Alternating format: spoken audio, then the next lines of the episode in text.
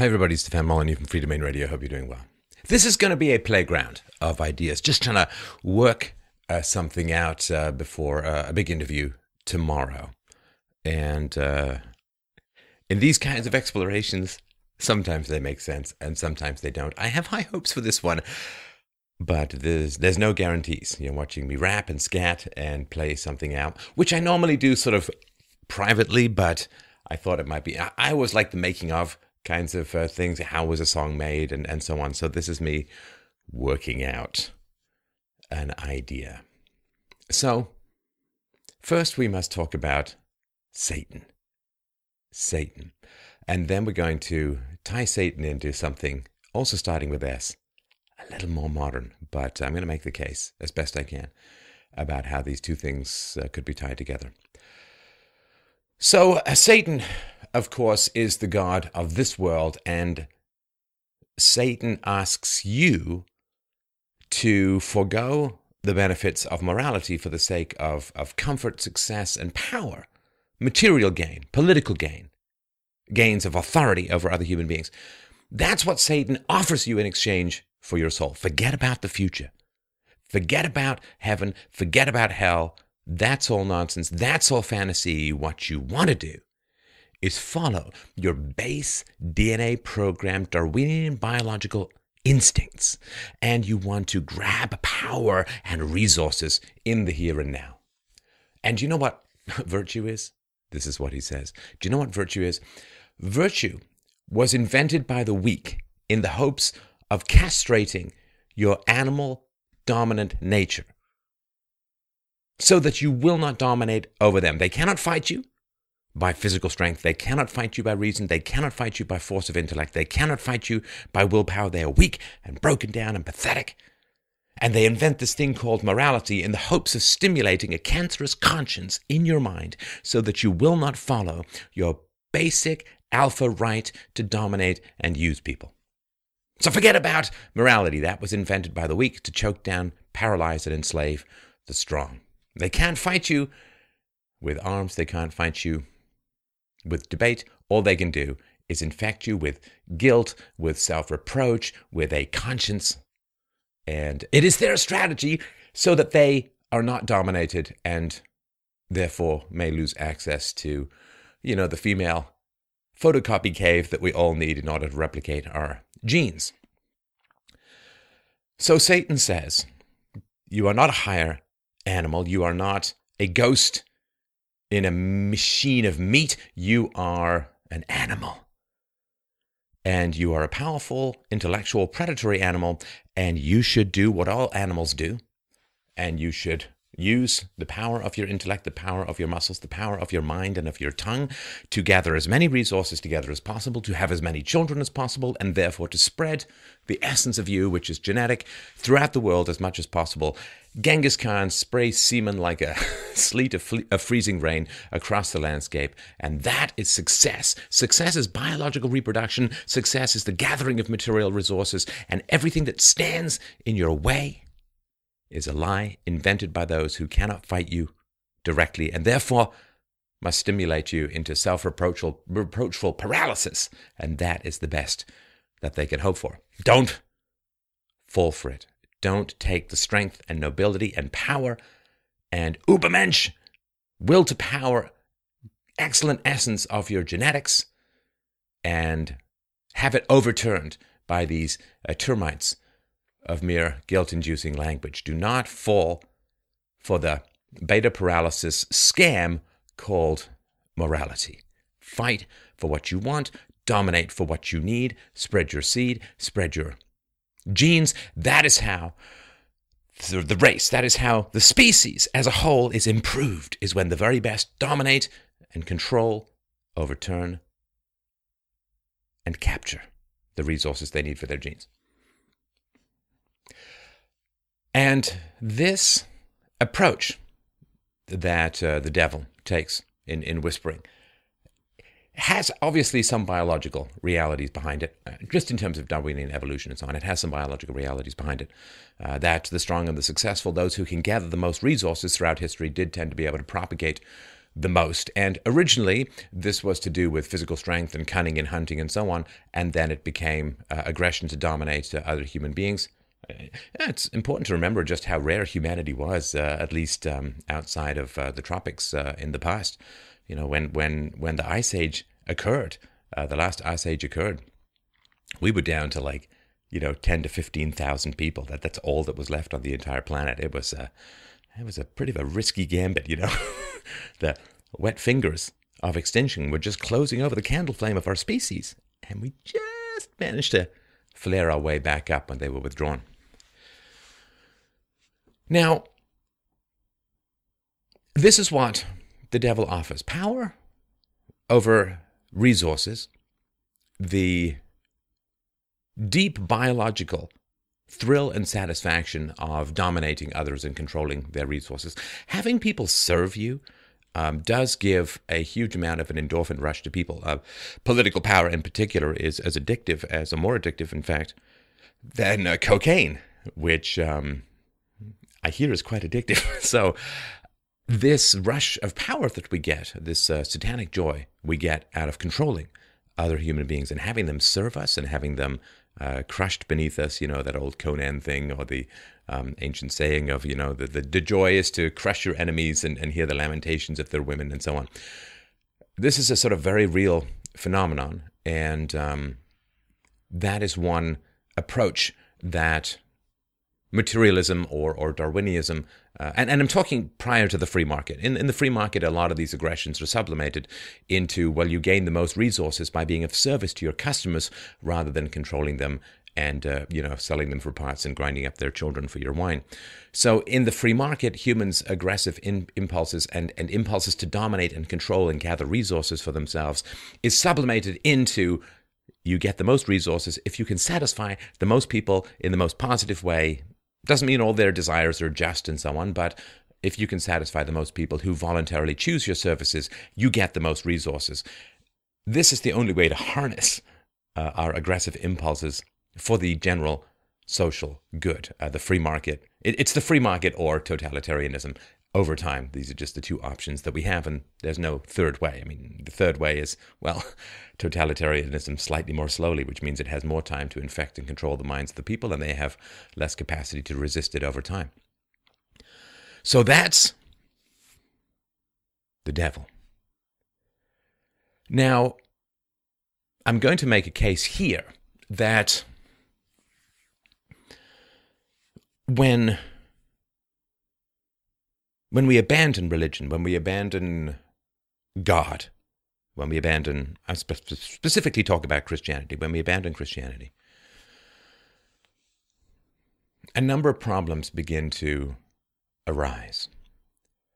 Christianity solves the problem of free will by inserting the soul into the equation. Right? We are not mere machinery. We're not a mere machinery of meat we are uh, there is a, a, soul, a ghost in the machine. There is uh, an essence to our identity and to our existence that, that that goes beyond physics, goes beyond mere materialism, and therefore is not subject to natural laws, and therefore has the capacity for free will. Clearly, mechanistic Newtonian or I guess Einsteinian physics operates at the level of matter and energy. If you have an essence to your being that is abstracted from matter and energy, what happens is you have free will because you can bring choice from the ghostly realm of the great beyond, untainted, unconstrained by mere material laws because it operates. It, the soul is no more subject to material laws than God himself is, and therefore Christianity solved the problem of free will. Now, when you have free will as the basis for your understanding, your basis for your approach to morality, and you can't have morality without free will which is why animals don't have morality, they don't possess free will. Free will is the ability to compare proposed courses of action to ideal standards of behavior, morality, right? What should we do? Uh, what, what should we do next? What ought we do next, right? This comparison between the ought and the should with the is is, sorry, it's a little, um, not very clear.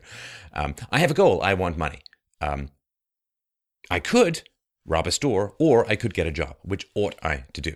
And I've got a whole book on ethics called Universally Preferable Behavior, a rational proof of secular ethics available for free. Please read it, download it. It's free at freedomainradio.com slash free. So when you have free will in the equation of how you view the world, what happens is you hold people responsible for their choices.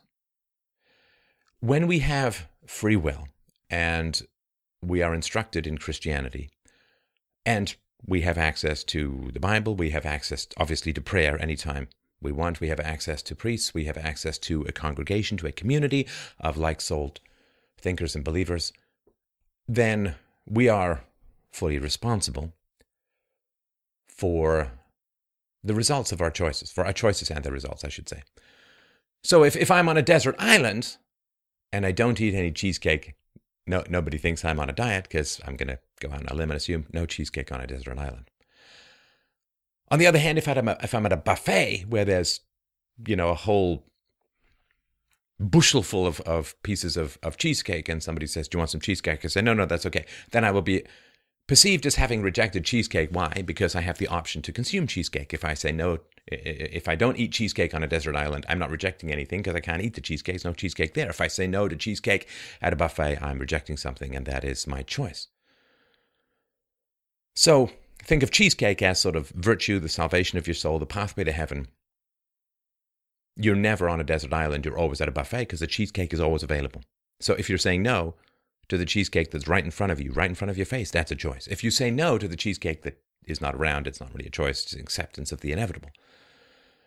Uh, which is why, and theologians wrestled with this for a long time, it's why Socrates was not perceived as going to hell.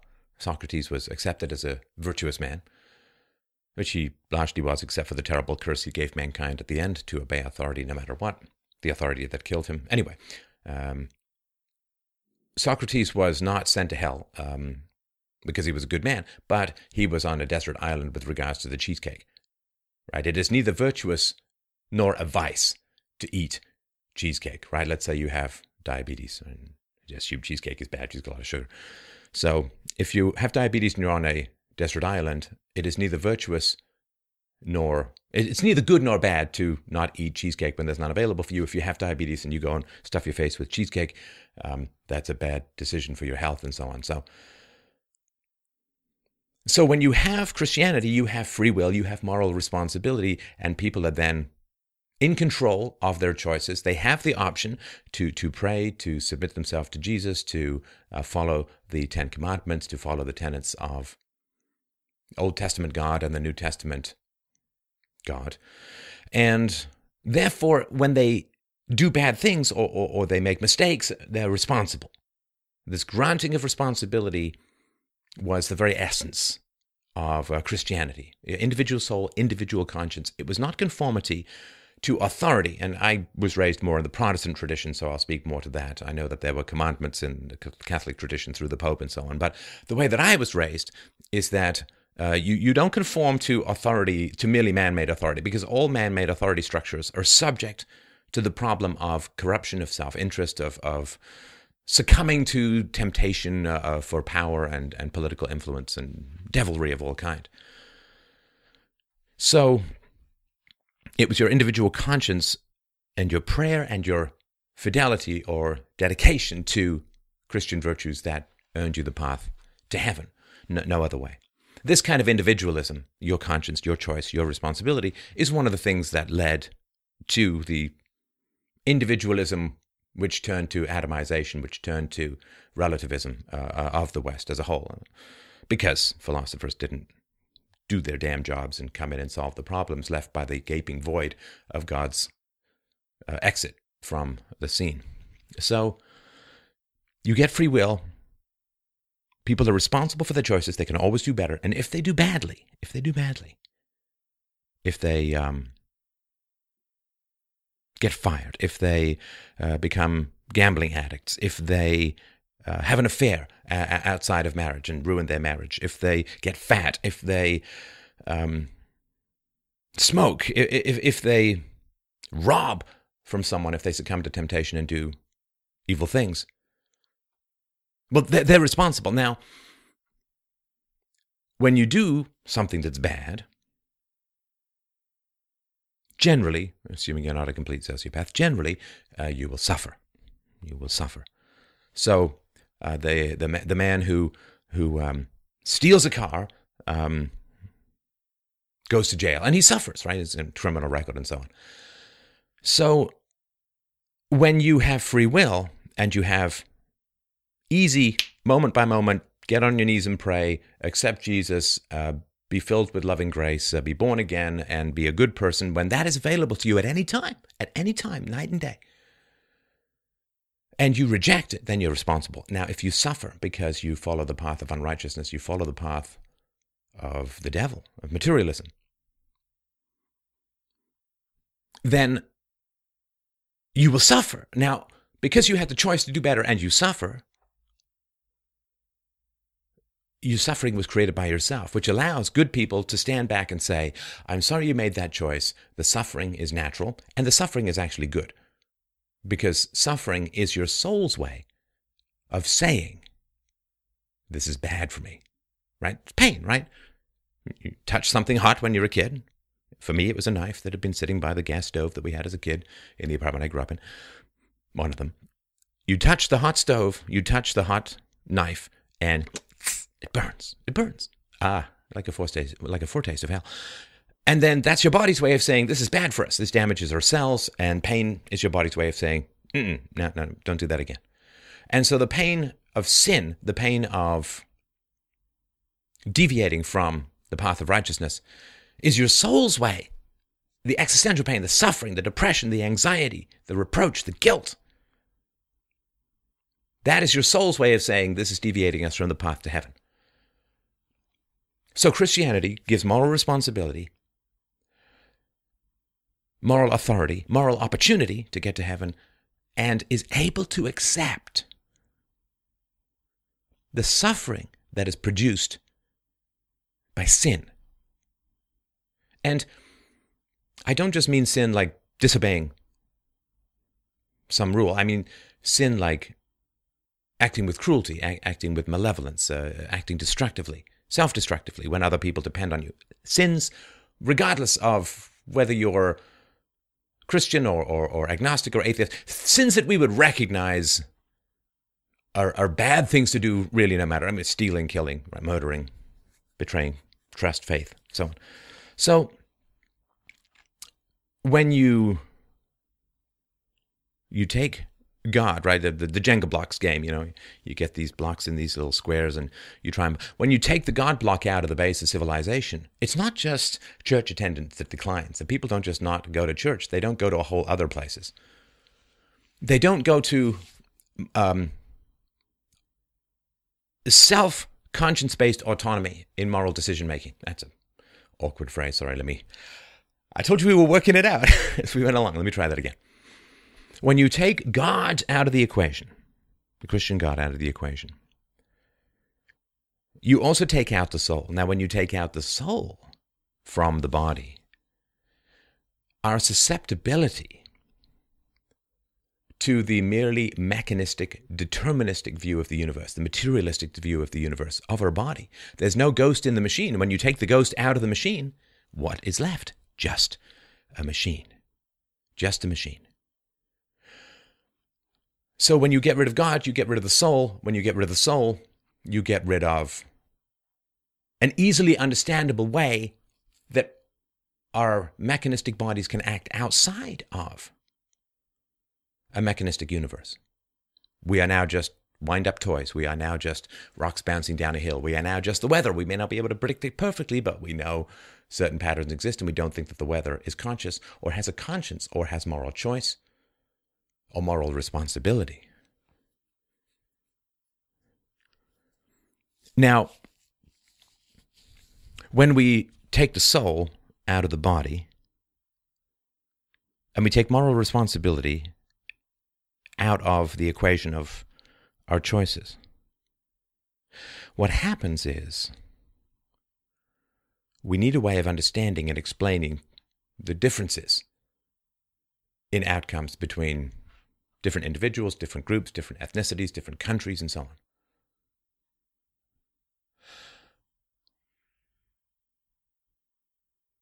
And the way that we do it in the absence of God, in the absence of a soul, the way that we explain why people do differently, or why outcomes are different, is because, we say,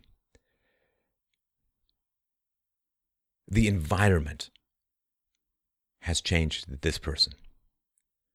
The environment has changed this person. And also, we come up with a, um, a, a, a scale of human value that's pretty materialistic. So, a poor person, uh, poor people, hugely celebrated in the Christian uh, religion, and and not just because you know there's a cynical part of most people that would say, well, you know, they had to venerate the poor person because it was a philosophy or an ideal set, an idea set designed to appeal to to slaves and the poor, so they had to praise. And I don't think it's just, I don't think it's that fundamentally. I think in Christianity, the rich man who goes to hell is far worse off, infinitely worse off, than the poor man who goes to heaven, and therefore we cannot take pity on the poor fundamentally, and we cannot say that the most ideal state of society is to reduce or eliminate poverty. It is easier for a camel to go through the eye of a needle than for a rich man to enter the kingdom of heaven. I remember that very clearly from um, church several times a week when I was young. We pity the rich man who has deviated from virtue.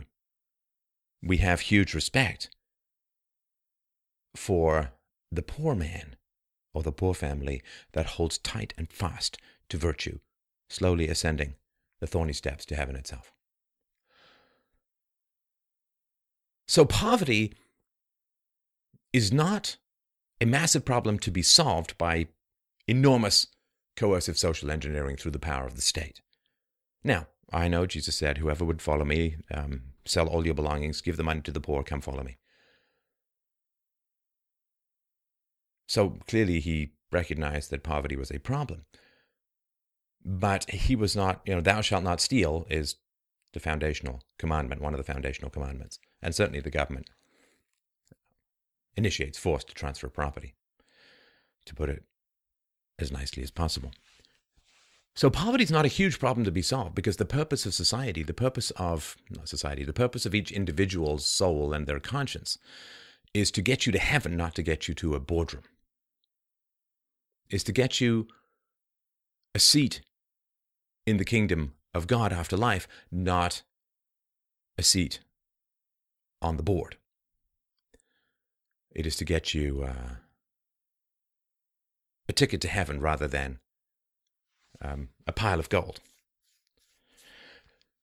So, poverty is not just this massive problem to be solved. And of course, there is temptation in wealth, there is temptation in power, which should be eschewed. And Jesus didn't run for office, Jesus didn't try to make a lot of money. Um, Jesus dedicated himself to the perfection of his soul and the encouragement of virtue in the hearts, minds, and in particular the souls of his followers and dedicants. Now, all have access to heaven, all have access to redemption and salvation. All have access to the rules by which you follow um, and, want, and wish to follow. Not just following them is enough, you have to want to follow them. You take all of that away. Again, it's that bottom of the Jenga. You take all of that away. And what happens is materialism, determinism, and a focus on the satisfaction of the body wants, the satisfaction of the body wants becomes all important. And the explanation for disparities in outcomes between individuals becomes mechanistic, becomes environmental based. Well, he was born rich, therefore he did well. Well, he was born poor, therefore he had no opportunity. Now, that's kind of a flip from the Christian mindset. The Christian mindset might say something like this Well, he was born rich, therefore he was susceptible to greater temptations of materialism and wealth and power, and the devil danced a jig all around this guy's heart and soul. So don't envy him. He's got greater temptations because of his wealth and therefore has potentially less chance to get into heaven. Whereas we'd say to the poor person, well, you know, he lives a simple life. Uh, he's uh, untempted by um, great events. Uh, he's untempted by um, great power uh, and great authority. He knows his friends are his friends mm, because he's poor. Uh, the rich man's friends may be his friends because he's rich and they wish to share in his wealth and so on. So, um, poverty was not a giant problem to be solved. But when you get to the materialistic realm, the poor person versus the rich person, well, what, what's the difference? Well, what's perceived to be the difference is that the rich person had a rich parent. The rich person's rich parent uh, could pay for that person to go to private school, could have tutors, could have all the, giving them a huge leg up, a huge advantage, which is unfair. Whereas the poor person is poor because he didn't have such privilege, he didn't have such a history, uh, he was oppressed, he was exploited. This guy, the rich person's boss, was exploiting the poor person, and that's why there's this difference. Like there's just this fixed sum of money, and if one person has a million extra dollars, it's because he stole a one dollar from each of a million workers, whatever it is, right? I mean, th- there's that aspect of things. And it becomes a very press- pressing problem to be solved. Because in the Christian world, the inequality of outcome has to do with one's personal choices relative to one's conscience. Some people go to heaven, some people go to hell because of what they damn well do, the choices they make. That's what sends them down the down staircase or up the up staircase.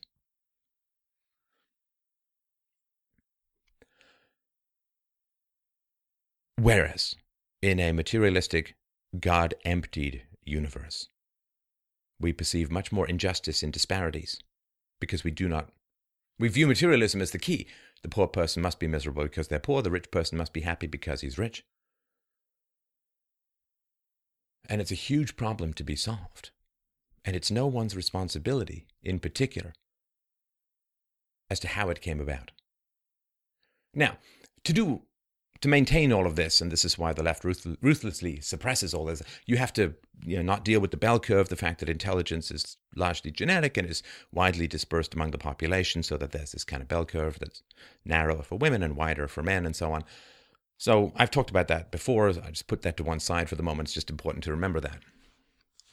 So then what happens is you say, okay, well, without God, without conscience, without the soul, without moral responsibility, with determinism, we say, okay, well, um, now we need to change the environment of people. We need to uh, give more opportunities to poor people. And if it comes at the expense of rich people, well, that's okay. It's okay because they didn't earn their wealth, it just was given to them by their parents. Of course, the real wealth that you inherit from your parents tends to be genetic rather than material, as is evidenced by the fact that dumb people of rich and smart parents end up losing all their money, and the very intelligent children of poor parents end up usually making a fortune or becoming very successful if that's what they choose to do. So a lot of it has to do with genetics, but again, that has to be put to one side because if it's genetics, you can't talk about exploitation. Right, you, you can't talk in this sort of leftist or, or, or Marxist or socialist fantasy that the workers and the bosses they're all the same, but the boss is just crueler and meaner and nastier and is willing to enslave the virtuous, innocent, genius workers and so on, right? If you understand the bell curve, you understand that there are very smart people and people who are on the average and people who aren't so smart. And, and nature sorts, right? The, the market really, the market sorts these out, right? So tends to, more resources tend to accumulate to intelligent people because intelligent people are better at creating more resources from existing resources, which makes everyone wealthier and so on. Right?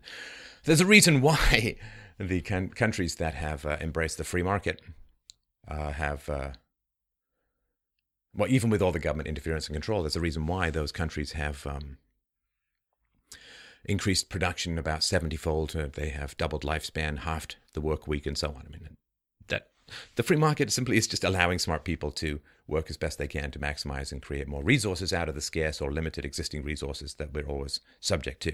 Human desires are infinite, human resources always finite. So we want to give the resources to those who are best able to do the magic multiplier of entrepreneurship and create more out of seemingly nothing. So you end up with this materialistic focus on the manipulation of resources, called the modern welfare state or socialist engineering or central planning or communism or fascism or, you know, all the stuff that's been going on in the West for the past hundred years or so, really since the fall of classical liberalism under the horrendous blood soaked plow of Fabian socialism, which led to a huge number of, well, communism alone, 100 million deaths, uh, I think is a conservative estimate just over the 20th century alone the state killed a quarter of a billion people outside of war, a quarter billion of its own citizens in the 20th century alone. You can Google democide, D E M O C I D E, for more on that. So,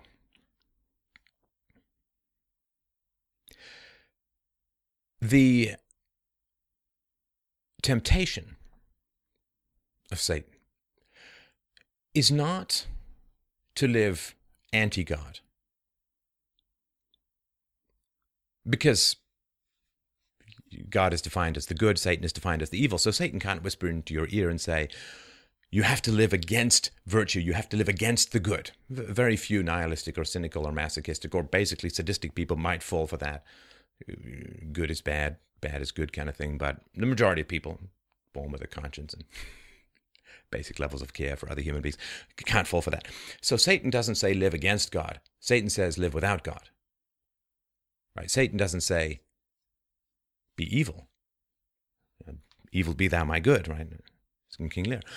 Satan doesn't say that. Satan says there's no God. There's no God but nature. There's no God but nature. And nature commands you, Darwinianly speaking, or from a Darwinian perspective. Nature commands you to spread your genes by gathering as many resources as humanly possible to have power over others. Human beings uh, are, we're all animals striving for power, striving for dominance, striving for the reproduction of our genes. And so it's win lose. Darwinian is win lose, right? I mean, if if you are the giraffe with the slightly taller neck, you get more of the leaves, and those who don't, well, the reason giraffes end up with the taller neck is because the ones with the shorter necks die off uh, before reproduction age, and uh, therefore, it's uh, it's win lose, right? The market is win win. The free market is win win. But this is what the devil says. The devil doesn't doesn't want win win. It's not destructive. It causes human beings to flourish. So, so the devil says, live without God. And it don't say, evil be thou my good. The devil says that rather than the, the joy of what Aristotle called eudaimonia, or the, the excellence in moral pursuit of moral virtues. Forget about all of that abstract. The morality stuff is just, again, remember, morality is invented by weak people to enslave and control the strong, who they can't otherwise control and enslave because they're weak. It's small people. So forget about this pursuit of virtue. Pursuit of virtue makes you a slave to slaves. The slaves invent morality, control the powerful, to make them feel guilty, to paralyze them. So if you pursue morality, you're a slave to a slave. Because in the absence of God, where's morality? Well, philosophers have not been able to answer that, at least until I did. Anyway, so you can't pursue virtue, but nature, says Satan, nature has implanted in you a wonderful endorphin rush when you gain power over other human beings, when you control resources, when you gain political power, when you gain financial power, when you uh, gain uh, the, even the ear of those who have financial power to sway them or political power to sway them to you to give you resources. Ah, if you're a you're a businessman, and you get the ear of a politician who could then give you preferential legislation, that feels good. Feels good. It does. It feels good. And he says that's that's what should, should be guiding your actions. Forget this this namby pamby ethereal. Oh, I get to do things that are good because of that, right? No, no, no. Seek power. Seek power, be dominant. Have sex. Provide for your children, provide for your family. Accumulate resources. Gain security, gain power, or at least the ears of those who have power, and enjoy that bonobo cocaine rush of climbing up the hierarchy in your society. That's that's what you need to do. Now, there are some people who will follow that. But there are other people, those who have more of a conscience, uh, empathy, who face a real challenge with this formulation. Not just that they're going to be preyed upon, but also because when you take away God, you take away the soul, you take away free will, you take away moral responsibility, then people who suffer are suffering why? Why does someone become an addict? Why does someone become unfaithful, uh, sleep around on their wife or their husband? Why, why does someone become a killer or a thief? Well, the Christians could answer because they had the choice, right? They, they had the choice. They could eat, eat the cheesecake But they didn't. They succumbed to the lure of Satan and they followed the path of evil. And they didn't have to, but that was the choice they made. That's the glorious gift of free will that God gives mankind. Now, when you don't have the soul, what conditions what you do?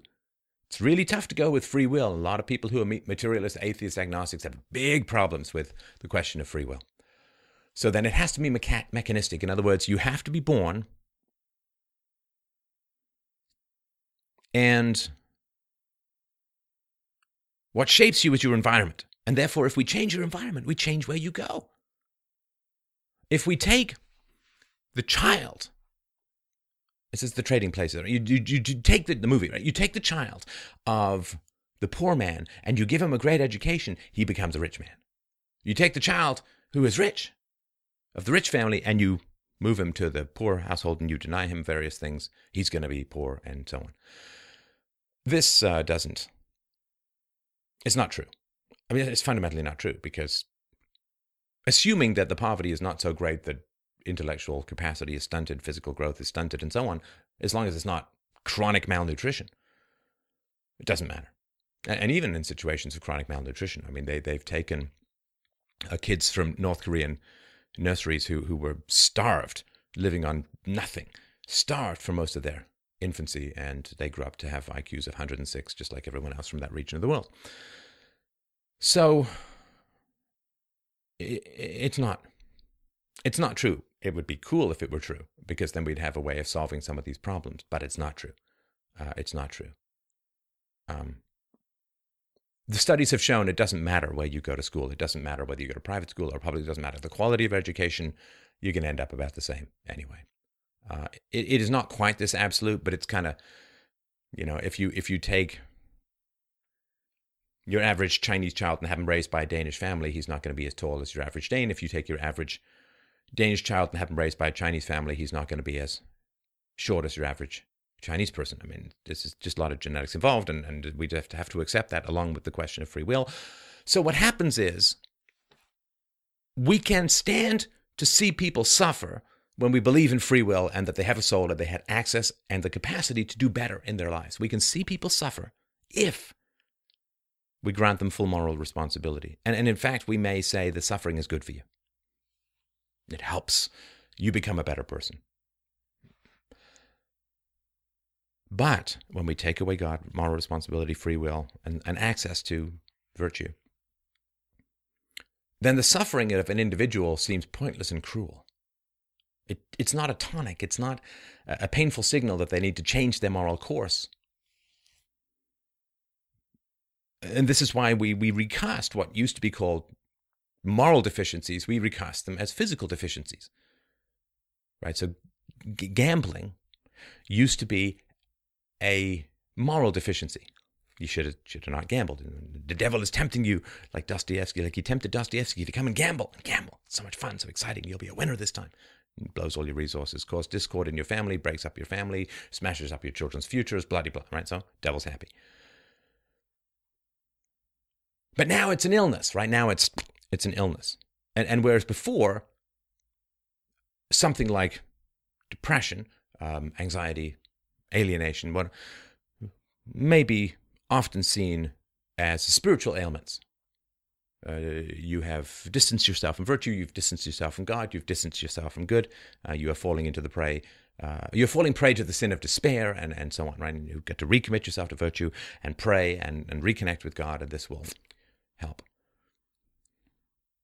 But now this is all, well, you have the wrong balance of things in the brain, which they can't test for, and they, it's just a theory. And it, it, it's akin to the medieval concept of humors, or the four different humors that would influence your personality.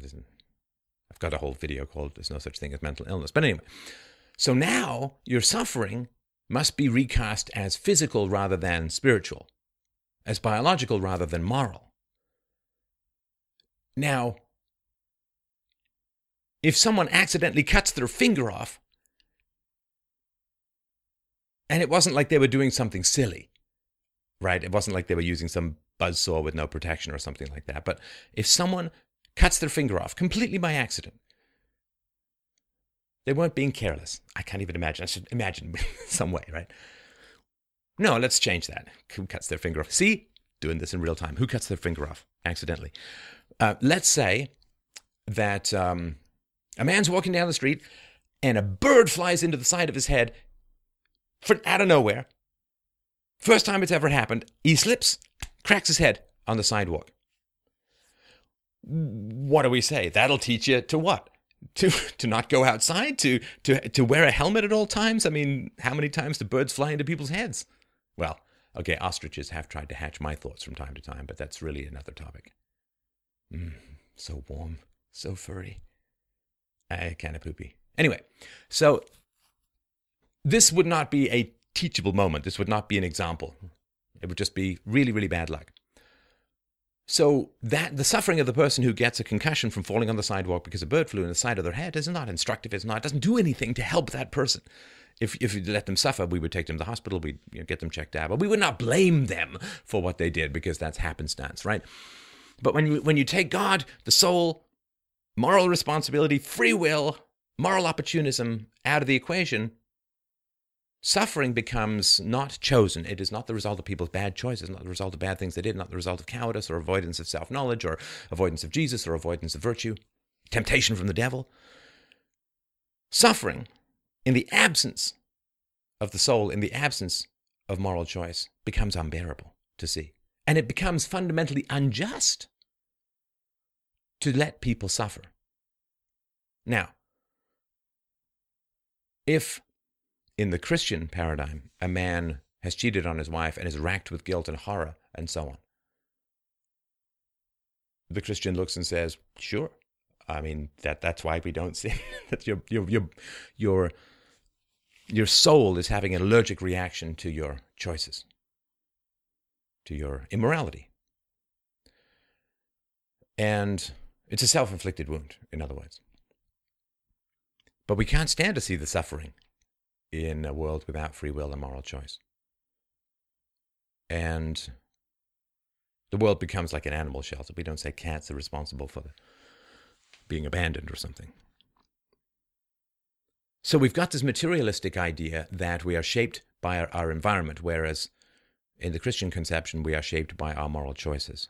We are shaped by our environment, and poverty is not something that reduces temptations of power, but poverty is something that produces dysfunction, right? There's this uh, terrible old false idea that it's poverty that produces crime, and I've pushed back against this so many times. It's ridiculous, but it's crime that produces poverty. I think much more arguably, or you can argue much more coherently that position. But here's the thing: when we don't have moral choice in our minds, and we don't look at people as self-generating, self-sustaining, self-choosing moral agents, we have the explanation of materialism as to the disparate outcomes of human beings. We have an instinctual horror at suffering as never being self inflicted, as always being accidental or biological or whatever. And we see this, right? I mean, women who had children when they weren't married used to be called some pretty terrible names. And now uh, they're excused, right? It's a choice, it's a lifestyle choice. It's they're not responsible. I mean, the fact that it does terrible things to the futures of their children, we don't care about. It's all about excusing people because a a semen gull just flew into the side of their vagina and they got pregnant, right? It's all immaculate conception now. And so what happens is we are then tempted to create or to, to invest massive powers in the state. Disparities in income are unjust. Suffering is unbearable to see. Nobody's at fault. And therefore, it's perfectly just to take from the rich and give to the poor. Not only is it just, it's necessary, it's good. It's good. It, it's sort of like an animal shelter where one, one, one kitten is born in a tiny cage and the other one is born in a, some sort of lush room with lots of play toys. And we say, well, that's not fair. We got to fix this. Right? Let's join these two cages together and divide them. Now they can both play together. It's fair. It's fair. Now, to do that, we need a giant apparatus of state compulsion. right? To, to raise taxes, to, to borrow, to, right? And then we start shoveling resources from one place to another. And we, it, it turns into obviously rampant vote buying and sentimentality and corruption and, and all of this sort of stuff. And this is the great glee of the devil. And this is what I'm trying to argue for here. Incompletely, I understand. I want to get your thoughts on something that's in progress. You, you want to see a couple of the before sketches? Well, here's one. So, what I'm saying is that socialism is Satanism. Central planning is Satanism. Totalitarianism is Satanism. And if you look at something like Marxism, Marxism is purely materialistic. And it is economic determinism that your future is determined by the class that you're born into. It's no free will moral responsibility in the sense that Christians would understand it. Deterministic, based upon economic resources uh, and where you sit, Re- relation to the means of production. And so now, if, if since there's unjust bosses and victimized workers, if all the workers become bosses and all the bosses become workers, then everyone's going to end up the same. Not only is it the environment that shapes our thinking in our early life, but it's our environment that shapes our personalities in the present. So if you change people's relationship to the means of production, you change who they are as human beings. We are permanent water to be poured into whatever container the Marxist sees fit, and we will immediately conform to that shape.